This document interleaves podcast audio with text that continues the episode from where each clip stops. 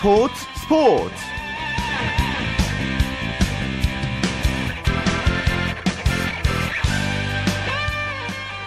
안녕하십니까. 일요일 스포츠 스포츠의 아나운서 최시중입니다.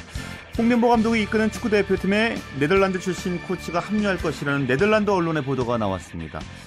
네덜란드 일간지 텔레흐라프가 톤두 하티니어르 전 위트 레흐트 감독이 홍명보 수석 코치직 계약을 앞두고 있다고 전했는데요. 두 하티니어르 감독은 이제 홍명보 감독이 러시아 안지에서 히딩크 감독으로부터 코치 연수 받을 당시에 인연을 맺었던 인물이라고 합니다. 이미 협상이 상당 부분 진척됐고요. 이르면 조만간 공식 발표가 있을 것이라는 얘기도 나오고 있습니다. 이 소식 잠시 후에 취재기자 통해서 자세하게 알아보겠습니다. 오늘 먼저 프로농구 결과 정리해드리죠. 월간누키의 조현일 기자 함께하겠습니다. 조 기자 안녕하세요. 네 안녕하십니까. 자 경기 얘기하기 전에 어제 얘기를 좀 해야겠는데요. 네. 어제 그 서울 SK와 전주 KCC 경기에서 그 헤인지 선수의 좀 과격한 행동이 있었는데 네. 이 부분이 계속 논란이 되고 있어요. 네, 어제 서울 잠실학생체육관에서 열린 서울 SK와 전주 KCC의 경기 2쿼터 중반 SK의 속공 장면에서 SK 외국인 선수죠. 이 에런 헤인즈가 아찔한 장면을 만들어냈습니다. 아, 헤인즈가 팔꿈치를 들고 몸에 중심을 실어서 아, 무방비 상태였던 김민구 선수를 강하게 밀어버렸는데요. 이 코트에 쓰러진 김민구 선수는 고통을 참지 못하면서 한참을 어, 누워 있어야 했습니다. 예. 자, 하지만 심판 3명 가운데 아, 이 장면을 본 심판이 아무도 없었고 또 헤인즈가 어, 이 행동으로 개인 반칙은커녕 또 경기 종료 때까지 코트를 지키면서 지금 논란이 커지고 있는데요. 어, 헤인즈 개인을 넘어서 문경은 SK 감독과 또 SK 구단에 대한 비난으로 크게 번지고 있는 상황입니다. 예, 저도 화면으로 봤는데 고의성이 좀 있어 보였는데요. KBL도 네. 조사에 착수했다면서요? 네, KBL이 조만간 재정위원회를 열고 이 헤인즈의 징계 수위를 심의할 예정이라고 합니다. 아, 각종 보고서와 또 비디오 분석을 통해서 어, 면밀한 조사를 하고 있다는 전언인데요. 어, 이 내일이죠. 16일 조사 결과를 토대로 어, 규정에 의거해서 방침을 정할 예정이라 밝혔습니다. 아, 많은 농구 팬들이 이번 사태만큼은 KBL이 아, 엄중하게 처리해야 한다면서 목소리를 높이고 있는데요. 아, 출장 정지 경기 수와 또 벌금의 액수에 많은 관심이 모아지고 있습니다. 예. 선수들끼리 페어플레이 정말 부상 방지는 해야 됩니다. 네. 자, 오늘 있었던 경기 얘기로 넘어가겠습니다. 선두 경쟁이 치열하게 펼치고 있는 울산 모비스가 부산 KT 상대했는데요. 결과가 어떻게 나왔습니까? 네, 울산 모비스가 부산 KT를 꺾고 홈 5연승을 달리면서 공동 2위로 올라섰습니다. 아, 모비스는 울산 동천체육관에서 열린 KT와의 홈 경기에서 63대 50으로 이겼습니다. 아, 모비스는 오늘 승리로 어, 안방에서 5연승 기록하면서 공동 2위가 됐고요. 예. 어, KT는 14승 11패로 공동 2위권과 승차가 더 벌어졌습니다. 예, 모비스는 올 시즌에 KT에는 강한 모습이에요? 네, 모, 비스는 오늘 승리로 KT전 6연승을 달리고 있습니다. 아, 지난 시즌 막판에 3연승했고 또 올 시즌 역시 3번의 대결을 아, 모두 이겼는데요.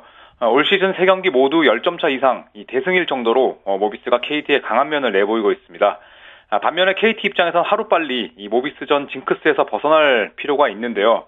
아, 올스타 휴식기 이후에 펼쳐질 4라운드 승부가 벌써부터 기대가 됩니다. 예. 오늘 경기는 3쿼터에 워낙 점수차가 많이 벌어졌기 때문에 KT가 이제 쉽게 역전할 수는 없었어요. 네, 전반은 뭐 26대 23, 어, 석점 차밖에 나지 않았습니다만 어, 양팀 모두 전반의 야투가 너무 부진했고 또 이에 따라 어, 저득점 농구가 지속이 됐습니다. 예. 아, 승부의 분수령 말씀하신 대로 3쿼터였는데요. 음, 3쿼터 시작과 동시에 전반 내내 침묵했던 이 모비스의 야투가 터졌고요. 또 문태영과 리카르도 라틀리프가 16점을 아, 합작하면서 점수 차이를 벌렸습니다.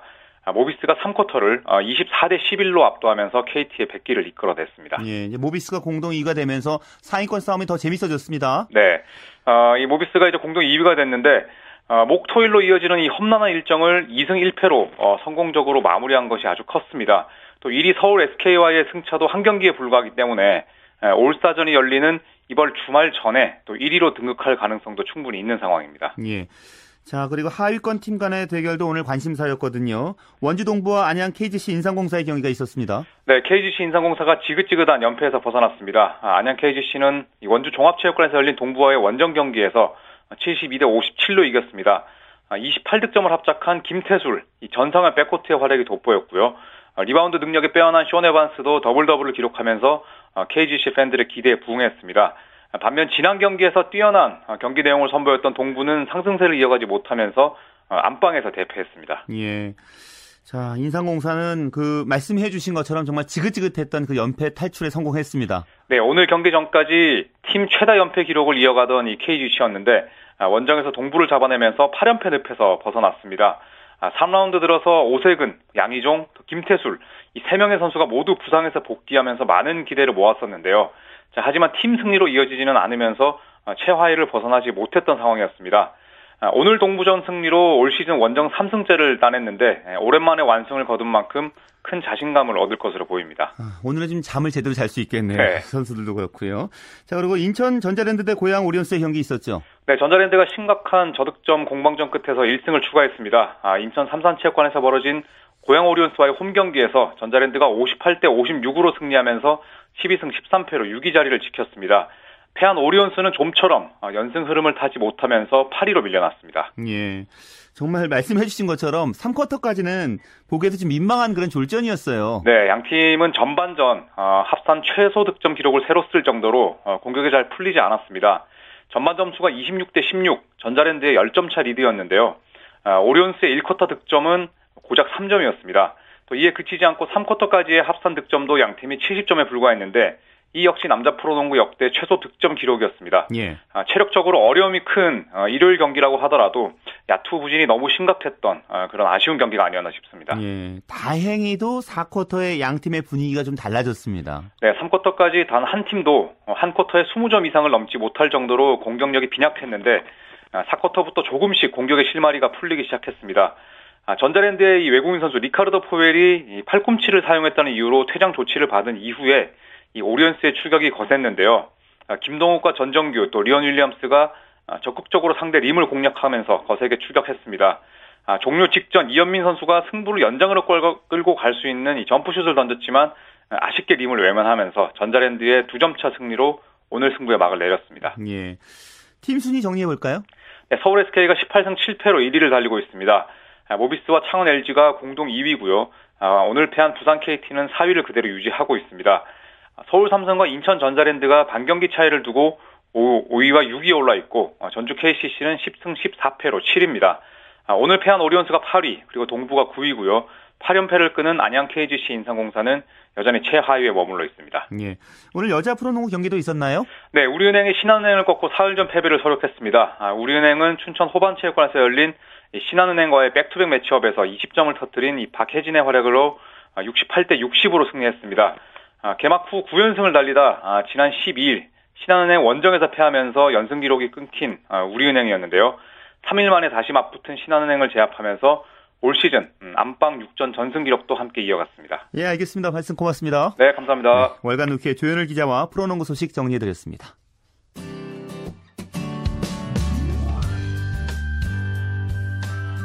스포츠를 듣는 즐거움. 스포츠, 스포츠. 최시중 아나운서와 함께합니다. 네, 프로 배구 코트의 열기도 느껴보겠습니다. V리그 소식은 마이데일리의 강산 기자와 함께하죠. 안녕하세요. 예, 안녕하세요. 자, 오늘 남녀부 이제 각 두 경기씩 있었는데 남자부는 대한항공과 삼성화재의 경기가 관심사였는데요. 예상했던 대로 결과가 나왔네요. 예, 오늘 네 경기 중에 가장 큰 관심을 모은 경기가 인천 계양체육관에서 열린 삼성화재와 대한항공의 맞대결이었습니다. 지난 세 시즌 연속 챔피언 결정전에서 맞붙은 두 팀의 대결이라 더욱 기대를 모았는데요. 결과는 삼성화재 3대 1 승리로 끝났습니다. 예. 경기 내용은 뭐 계속해서 삼성화재 쪽으로 좀 분위기가 흘러갔었나요? 그렇지는 않았습니다. 오늘 대한항공도 상당히 좋은 경기력을 보여줬습니다. 경기 후에 대한항공 김종민 감독도 희망을 봤다고 했는데요. 예. 범실이 아쉬웠습니다.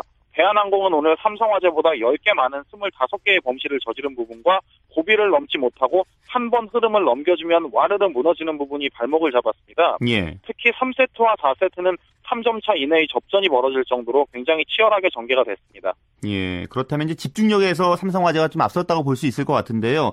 삼성화재는 예. 지금 박철호 선수가 빠져 있는 상황 아닌가요?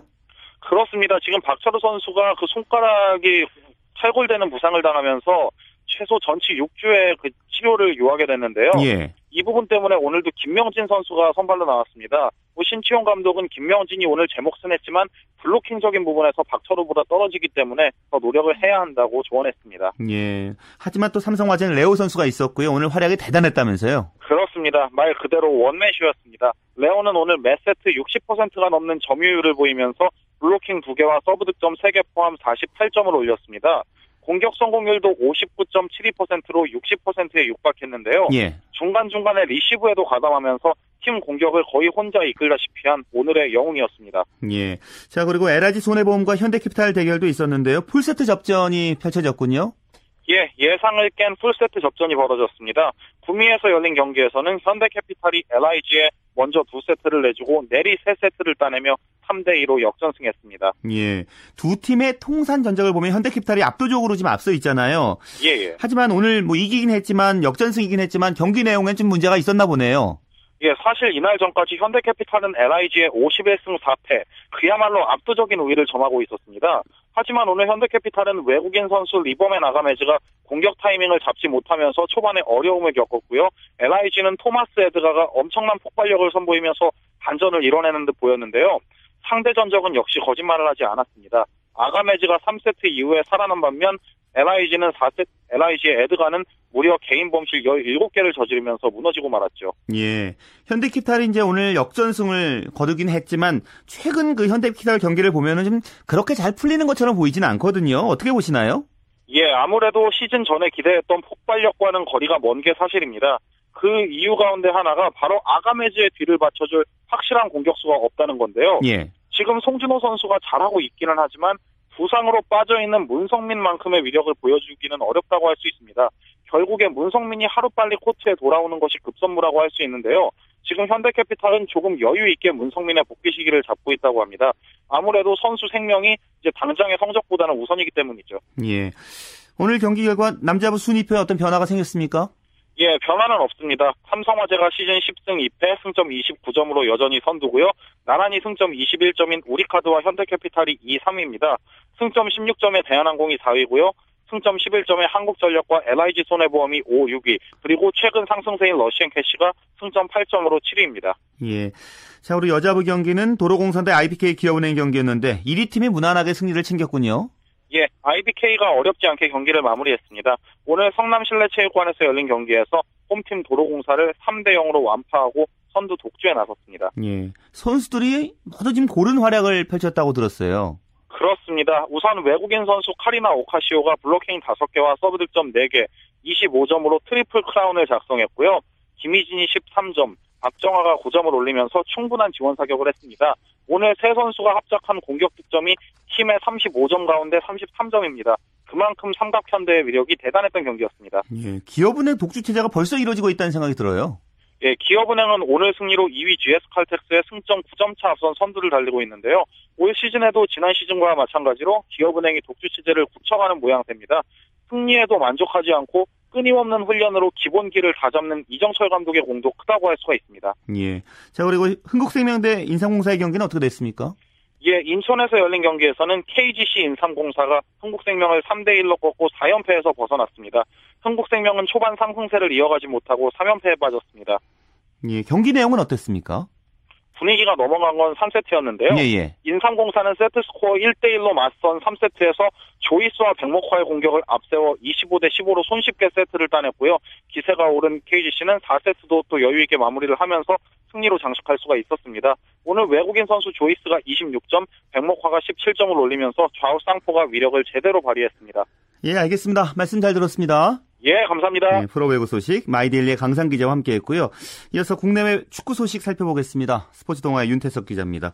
윤 기자 잘 지내셨습니까? 네, 안녕하세요. 예, 저희 이제 프로그램 시작할 때 제가 전해드렸는데요. 홍명보 회에 네. 네덜란드 코치가 영입된다는 얘기가 있어요. 예, 네덜란드 출신의 톤 두 하티니어르 감독이 대표팀 코치로 합류할 예정입니다. 대한축구협회도 이제 홍명보 감독의 요청에 따라서 외국인 코치 선, 선임 작업을 진행하고 있고요. 조만간 계약을 마무리하겠다는 입장을 밝혔습니다. 예. 이새 외국인 코치는 내년 1월 브라질과 미국으로 이어지는 대표팀 전운에 함께 참여할 그런 예정입니다. 그 톤두 하티니어르 감독이 어떤 분이십니까? 예, 그 네덜란드 위트르트 출신 수비수고요. 이쪽 이 팀에서만 프로 선수를 한 원클럽맨입니다. 2008년부터 2011년까지는 친정팀을 맡아서 이제 지휘를 하면서 유럽 축구 연맹 유로파 리그를 경험하기도 했고요. 작년부터 러지, 러시아 안지에서 히딩 감독 아래서 코치로 활동을 했거든요. 예. 이때 홍명보 감독과 만났고요.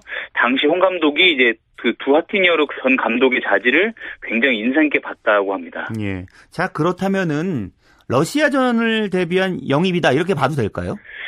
예, 아무래도 러시아 전력을 파악하는데 최적임자로 꼽힙니다. 이제 1년 동안 러시아에서 코치 생활을 하면서 러시아 선수들의 장단점을 두루 파악하고 있고요. 또 러시아 대표팀이 주 자국리즈 선수 위주로 지금 구성이 돼 있거든요. 예. 우리가 러시아와 조별리그 1차전을 준비하는데 아주 큰 도움을 받을 수 있을 것 같습니다. 음. 또 조별리그 상대 마지막 상대인 벨기에전을 준비하는데도 큰 도움을 받을 수 있을 것으로 보이는데요. 예. 아시다시피 벨기에 주력 선수들은 어린 시절 상당수가 네덜란드 리그에서 뛰면 성장을 했거든요. 이들에 대해서도 자세한 정보를 얻을 수 있지 않을까 기대가 음. 됩니다. 음. 그리고 히딩크 감독과 연관이 있다는 생각도 들더라고요. 네, 맞습니다. 이제 샤티니어 코치와 이제 감독과 만남부터 히딩크와 연관이 있는데요.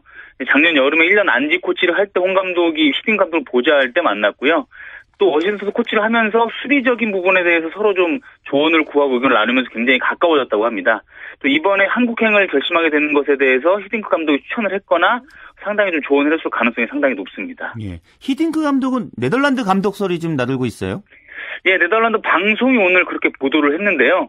뭐 당장 내년 월드컵에 출전하는 건 아니고요. 월드컵이 예. 끝나고 이제 그 루이 파날 현재 네덜란드 감독에 이어서 2018년까지를 이끌 것이다 이런 내용입니다. 히팅 감독도 네덜란드 대표팀 복귀를 좀 진지하게 검토하고 있는 것 같은데요. 인터뷰를 통해서 뭐새 팀을 만든 것은 여전히 신선하다. 그리고 다른 사람에게 해를 끼치지 않는다면 감독직을 맡겠다 이렇게 코멘트를 했습니다. 예. 자, 이제 우리나라 유럽파 선수들 활약을 좀 정리해 보죠. 네. 이번 주말에는 잉글랜드 뛰고 있는 썬더랜드 기성용 선수 활약이 가장 주목을 받았네요. 예, 요즘 잉글랜드에서 뛰는 선수들 중에서는 뭐 기성용이 단연 돋보입니다. 오늘 웨스트햄 유나이티드와 16라운드 경기에서 풀타임 뛰었고요. 정규리그 6게임 연속 풀타임입니다. 썬랜드, 썬더랜드가 상대를 강하게 몰아세웠지만 득점 없이 비기는 이고 말았습니다. 예, 뭐 공격 본능을 충분히 발휘한 경기였다고요? 예, 오늘 썬더랜드가 전술상 변화를 좀 줬거든요. 이제 기성용 그동안 주로 이제 4명의 수비수 바로 앞에 위치한 holding 미드필더 역할을 맡았는데 예. 오늘은 조금 더 앞으로 전진해서 공격적인 임무를 수행을 했습니다. 기성용은 이제 적재적소에 찔러주는 패스 그리고 원터치 패스 또 속도감 있는 빠른 템포의 축구로 팀 공격을 이끌었고요. 후반 23분에 아주 아쉬운 장면이 나왔습니다. 이제 기성용 선수가 페널, 페널티 박스 왼쪽에 수비 한 명 속이고 강력하게 왼발슛 때렸거든요. 예. 상대 골키퍼가 아주 환상적으로 막아냈습니다. 아, 잘 잡아냈군요. 아쉽네요. 네. 우리 입장에서는. 다른 유럽파 선수들은 어떤 활약을 보였나요? 예, 독일 마인츠의 박주호가 그 묀헨글라트바흐와 경기에 풀타임 뛰었고요. 카디프시티 김보경, 볼프스부르크 구자철, 아우크스부르크 홍정호는 모두 막판 교체에 출전에 그쳤습니다. 썬더랜드 지동원은 결장했고요. 눈에 띄는 거는 이제 구자철인데요. 10월 초 부상을 당한 뒤에 70여일 만에 복귀전을 가졌습니다. 오늘 뭐 출전 시간은 그리 길지 않았지만 공격형 미드필더로 뛰면서 가벼운 운을 보이면서 부상 회복했다는 것을 알렸습니다. 예. 자, 그리고 박주영 선수 뭐 프랑스 클럽에 관심을 갖고 있다 이런 얘기가 나오고 있잖아요. 네. 신빙성이 있는 얘기입니까? 뭐 아직까지 구체적인 클럽 이름이 나오고 나오기까지 한 상황은 아닌데요. 충분히 가능성이 있습니다. 일단 박주영은 내년 초에 무조건 팀 옮겨야 됩니다. 박주영도 당초 그렇게 약속을 했고요. 예. 아스널에서는 더 이상 지금 미래가 보이지 않기 때문에 본인을 위해서라도 그렇고 대표팀을 위해서라도 그렇고 이적을 추진을 해야 됩니다. 근데 박주영이 아스널로 오기 전에 프랑스에서 좋은 모습을 보인 게 사실이고요. 또 지난 여름에도 프랑스 몇몇 팀이 박주영을 강력하게 원했었거든요. 예. 프랑스로 이적할 가능성은 충분해 보입니다. 어찌됐든 박주영 선수가 좀 뛸 곳을 빨리 찾았으면 좋겠습니다. 네. 예, 알겠습니다. 말씀 고맙습니다. 예, 고맙습니다. 네, 국내외 축구 소식 스포츠 동화의 윤태석 기자와 정리해드렸습니다.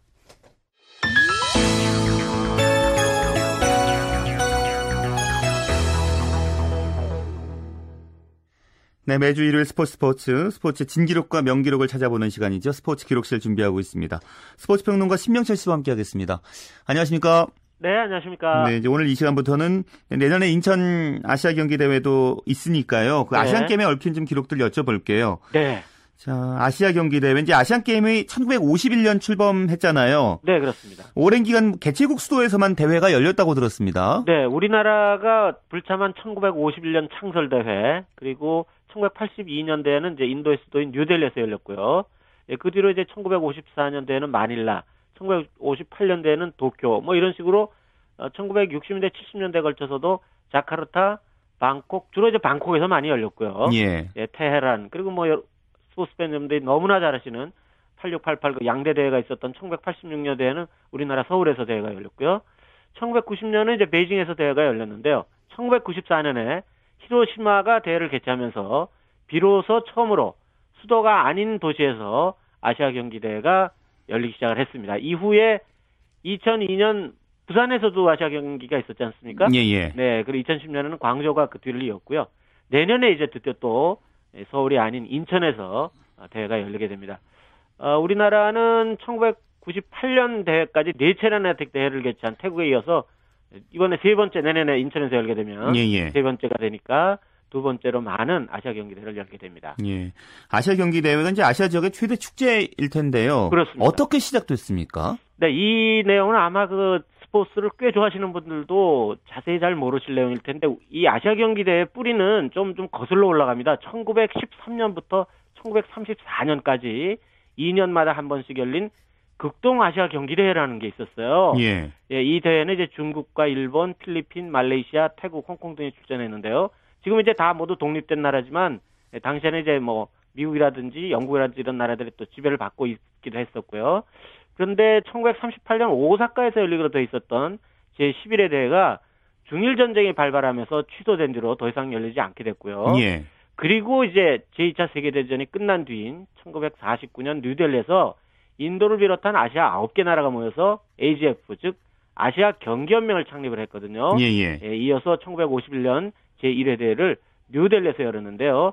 이 대회는 인도, 파키스탄, 버마, 오늘날의 미얀마죠. 예, 그리고 시릴론, 오늘날의 스리랑카입니다. 인도네시아, 이란, 일본, 네팔, 필리핀, 싱가포르, 태국 모두 11개 나라가 출전을 했습니다. 예. 자, 그렇게 해서 지금까지 이제 이어왔고요. 그렇습니다. 2010년 광저우 대회까지 하면 모두 16차례 열렸다고 들었는데요. 네, 네.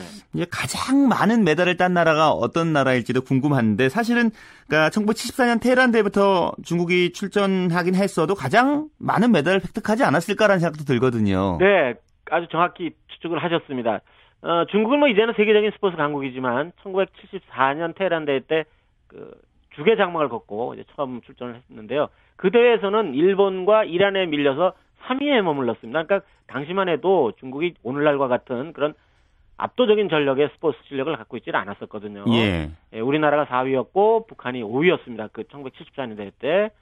어, 그리고 1978년 방콕 대회 때 일본에 이어 2위로 올라섰고 1981년 뉴델리 대회 때 드디어 1위로 올라선 뒤 30년이 넘게 아시아의 최강자로 군림하고 있는데요. 뭐 아시아 최강자만 뿐이겠습니까? 뭐 지금 세계적인 스포츠 강국이니까요. 그렇죠. 예. 그런데 사실 그 대회 초반 6차례 불참대가 사실 중국이 있거든요. 그런데도 불구하고 앞에 말씀드렸 하셨던 2010년 광저우 대회까지 금메달을 무려 1,204개나 땄습니다. 아, 중국이. 1,000개를 넘게 땄군요. 네.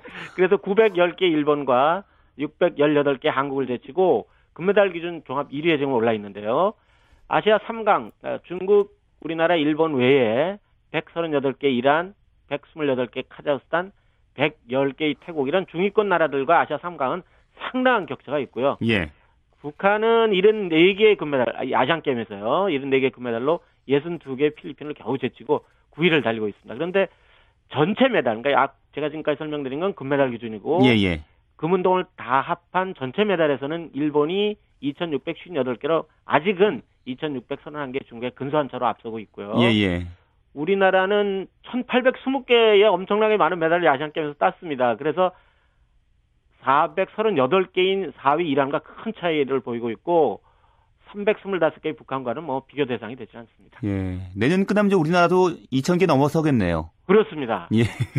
우리는 1954년 2회 마닐라 대회부터 출전하기 시작했잖아요. 네, 우리나라는 AGF 창립 때 참여를 안, 하지 않았어요. 이게 1949년에 창립을 했는데 1952년 헬싱키 올림픽 기간 열린 아시아 경기연맹 AGF 임시총회에서 회원국으로 가입을 했는데요. 1954년 5월 1일부터 9일까지 필리핀 마닐라에서 열린 제2회 대회에 우리나라는 이상백 단장 뒤에 이제 IOC 위원이 되시죠.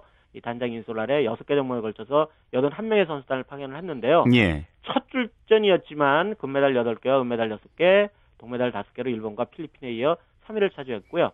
어, 우리나라는 육상에서 최윤칠이 1500m, 최충식이 일만 미터에서 금메달을 획득을 했고 그 무렵 국제대회 메달 효자 종목인 역도에서 밴텀급의 유인호, 라이트급의 조봉목, 미들급의 김창희, 라이트, 라이트 미들급의 김성집 등이 다섯 개의 금메달을 따냈는데요. 예. 이 역도가 우리나라가 종합3위를 하는데 결정적으로 이바지했습니다.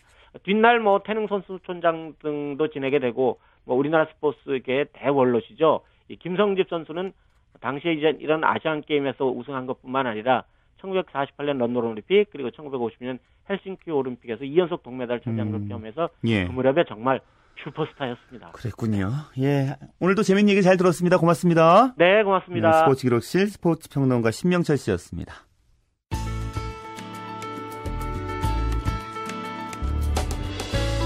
스포츠가 주는 감동과 열정, 그리고 숨어있는 눈물까지 담겠습니다.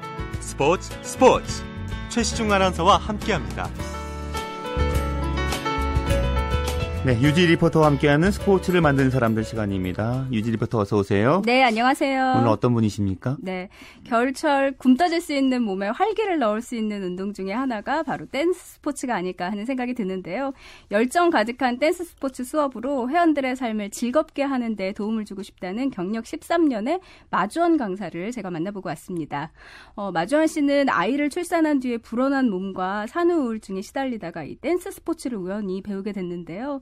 어, 그때 음악과 춤의 동작이 절묘하게 맞아떨어지는 이 댄스 스포츠의 매력에 빠져서 국내 자격증은 물론이고요. 영국까지 가서 이 런, 라틴 댄스와 모던 댄스 자격증을 모두 취득하고 본격적으로 강사 음. 활동을 시작했다고 합니다. 현재 구에서 하는 그 라틴 댄스 수업을 하고 있었는데요. 예. 날씬한 몸매와 또 최강 동안 미모로 어, 마지원 씨에게 배우는 주부 회원들은 자신들을 자신들의 롤 모델이라고 얘기할 정도로 어, 회원들에게 도 아주 인기가 높았습니다.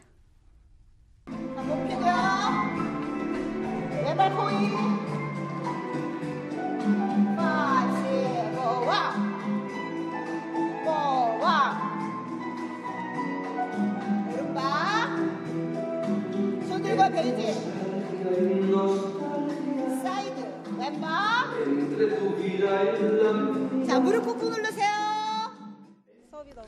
즐거워서 이제 끝나고 갈 때 이제 좀 많은 그 스트레스가 좀 해소되는 것 같고 저는 그 등이 좀 안 좋았었거든요. 척추가 좀 바르지 못했었는데 하면서 자세가 많이 바로 잡혀서 아픈 곳이 많이 없어졌어요. 맞아요, 선생님이요. 아, 예, 저의 워너비입니다. 그러니까 음악이 같이 있으니까 그러니까 운동을 좀 넘어서서 좋은 것 같아요. 춤은 이렇게 스토리가 있는 거잖아요. 마주 선생님 정말 열정적이시고 어떨 때 이렇게 춤 시범 보이실 때는 심지어 좀 감동적일 만큼 아름다워요. que te 아, 정말 인기가 좋은 강사분이시군요. 네. 사실 댄스 스포츠가 요즘은 진짜 인기 좋은 생활 체육의 하나예요. 그렇죠. 남성들도 많이 좋아하시고요. 맞습니다. 연세 많은 분들에게도 참 인기가 높은 예. 운동 중에 하나인데요.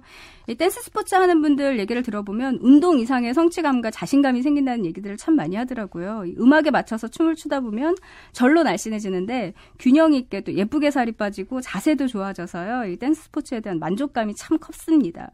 특히 이 마주원 강사 같은 경우에 자신이 가르치는 그 회원들이 1년에 대회 두 번, 공연 두 번 꼭 참가할 수 있도록 하고 있다고 하는데요. 뭐 수준이 제각기 다른 회원들을 대회에 참가시키고 또 무대에 서게 하는 게 강사 입장에서는 굉장히 힘든 일이지만 이런 경험을 통해서 회원들이 자신을 특별하고 또 소중한 존재라고 느낄 수 있기 때문에 어, 힘들지만 꼭 이런 경험들을 이제 할 수 있도록 도와준다고 합니다. 13년 그 강사 생활 동안 가장 기억 남는 회원을 제가 물어봤는데요. 춤을 통해서 인생이 바뀐 두 분의 이야기를 들려줬습니다.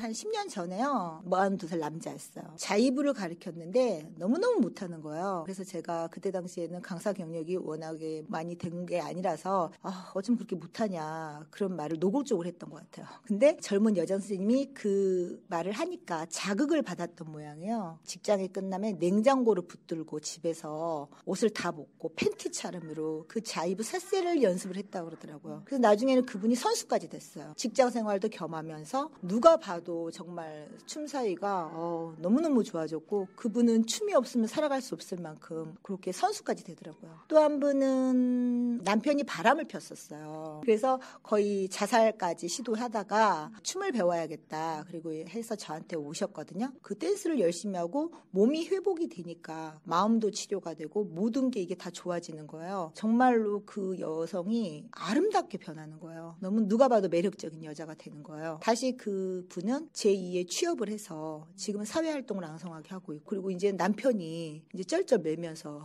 와이프 비율을 맞춰가면서 방 청소도 하면서 인생이 완전히 춤으로 인해서 바뀐 케이스가 굉장히 생각이 납니다. 네, 저도 참 배우고 싶다는 생각이 들었는데요. 예. 마주원 씨도 처음 이 일을 시작했을 땐 잘하는 사람에게 하나라도 더 가르쳐 주고 싶었다고 해요. 근데 요즘은 못하는 분들의 마음을 헤아리게 됐다고 합니다. 몸이 안 따라주기 때문에 수업 시간에 더 쭈뼛쭈뼛 망설이게 되고 또 자신감이 없어지는 분들에게 어, 용기를 주고 싶어서 하나라도 더 가르쳐 주기 위해서 노력한다고 하는데요. 예. 앞으로 원대한 꿈이나 목표보다는 자신에게 이 댄스 스포츠를 배우는 회원분들과 하루하루 최선을 다해서 재밌는 수업하고 싶다는 얘기를 했습니다. 처음에는 어떤 커다란 목표가 있었어요. 내가 가르치는 회원님들을 멋지게 대한민국 최고의 강사가 돼야겠다. 내가 제일 잘 가르치는 사람이 돼야겠다고 회원이 많이 해야겠다. 뭐 이런 게 있었는데 지금은 그냥 저하고 인연이 되는 분들이 이 춤을 통해서 행복해하고 바뀌고 즐거웠다 그러면 제가 그거에 가장 큰 보람을 느끼고 옛날에 이런 게 있었어요. 내가 이렇게까지 열심히 가르치는데 왜 저걸 모르지? 약간 이런 게 서운하기도 하고 그랬는데 이게 서로 소중한 시간을 뺏어 오는데 대충대충 해서 보내고 싶진 않고 그래서 한 시간 수업을 할 때 정신 바짝 차려서 저도 최선을 다해서 가르치고 그분들도 최선을 다해서 땀을 서로 쫙 흘렸을 때 그게 되게 행복하고 그렇게 수업을 마쳤을 때 아 뿌듯하다 이런 게 느끼거든요. 너무나 잘하고 싶은 열정 가득 한데 자기가 몸이 따라주지 않아서 움츠려드는 회원님들 그분들을 이렇게 끌어올려 줬을 때 그분들이 행복해하는 그 모습을 봤을 때 저도 되게 기쁘더라고요. 듣고 보니까 댄스 스포츠 하고 싶다는 그런 생각이 들었어요. 네. 네 스포츠를 만드는 사람들 유지 리포터 함께했습니다. 고맙습니다. 네, 고맙습니다.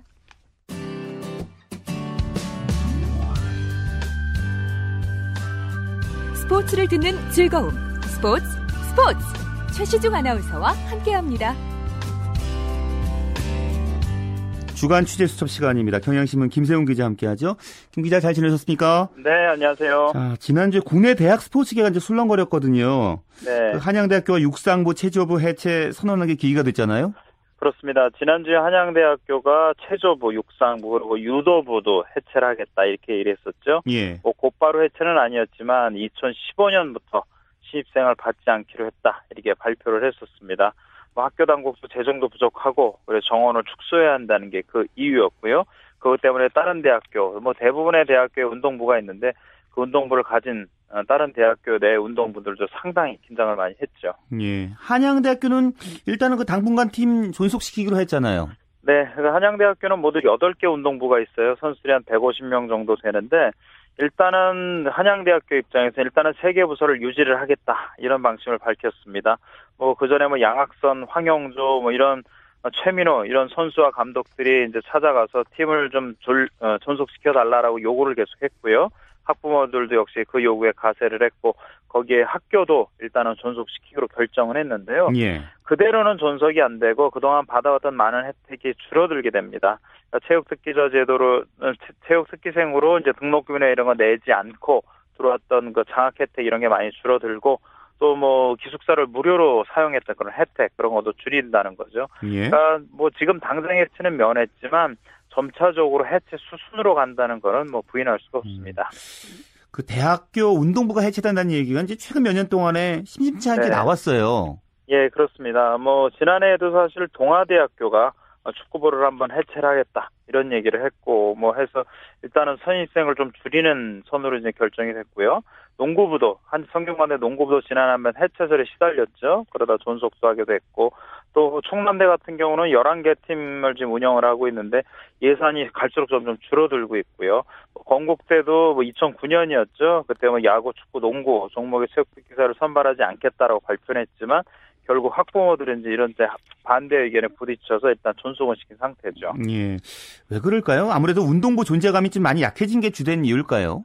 네, 그렇습니다. 이제 예전 같이 스포츠, 프로 스포츠 종목이라든지 해외 스포츠가 지금처럼 우리나라 어, 우리나라의 스포츠계 많이 침투하지 않았을 때는 그래도 대학 스포츠가 농구라든지 야구라든지 축구, 배구 이렇게 인기를 많이 끌었죠. 시대가 많이 변하면서 그만큼 대학 스포츠에 좀 비중이 많이 줄어들었고 또 이제 예전에 같은 경우는 고등학교 졸업하고 대학교를 졸업하고 주로 프로에 뛰어들었는데 요즘에는 대학교를 안 가고 프로로 가는 선수들이 많게 됩니다.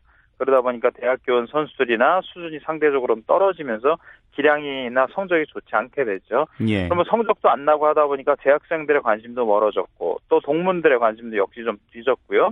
또 언론 보도 이런 것들이 좀 상대적으로 많이 줄어들면서 대중적인 역시 관심도까지 동반 하락을 했었죠. 음, 또 언급해 주셨지만은 운동선수들 대부분 이제 등록금 내지는 특기생으로 입학하잖아요. 이것도 뭐 네네. 이유가 될 수 있을 것 같아요. 그렇습니다. 이거는 운동선수들 입장에서 좀 듣기 좀 거부, 싫은 말일 수도 있지만 사실 운동선수들 대부분이 고등학교 때 좋은 선수다라는 평가를 받고 등록금을 내지 않고 대학교에 가는 선수들이 상당히 많습니다. 그러다 보니까 이제 그게 지금처럼 뭐 대학교도 돈을 벌어야 된다 내지는 반감 등록금 요구가 높아지는 가운데는 그런 선수들이 운동부 선수들이 이렇게 등록금을 내지 않고 어, 받는 어, 대학교에 다니는 것들이 많은 좀 불만을 일으킬 소지가 지금 충분히 있죠.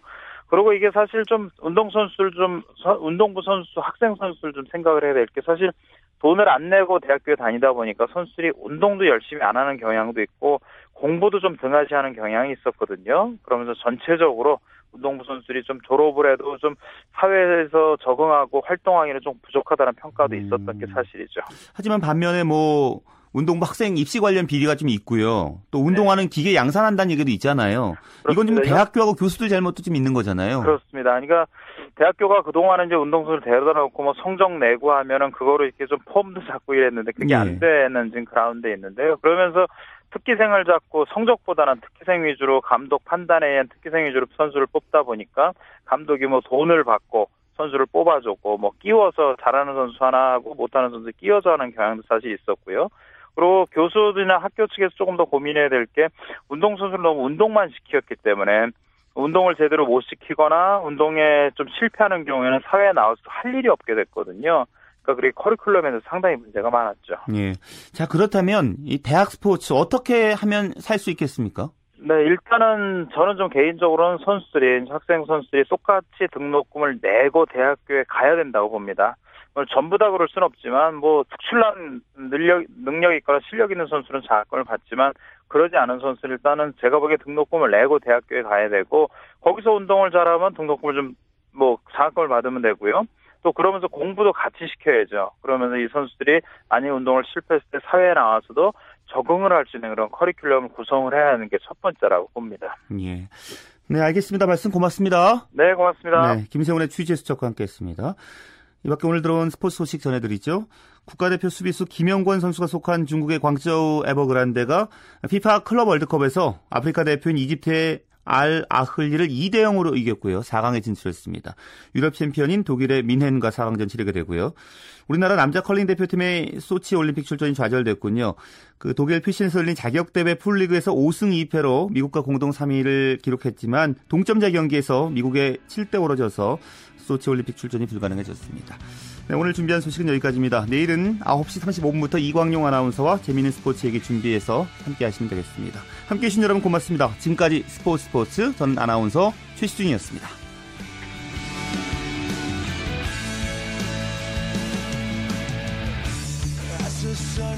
down in front of me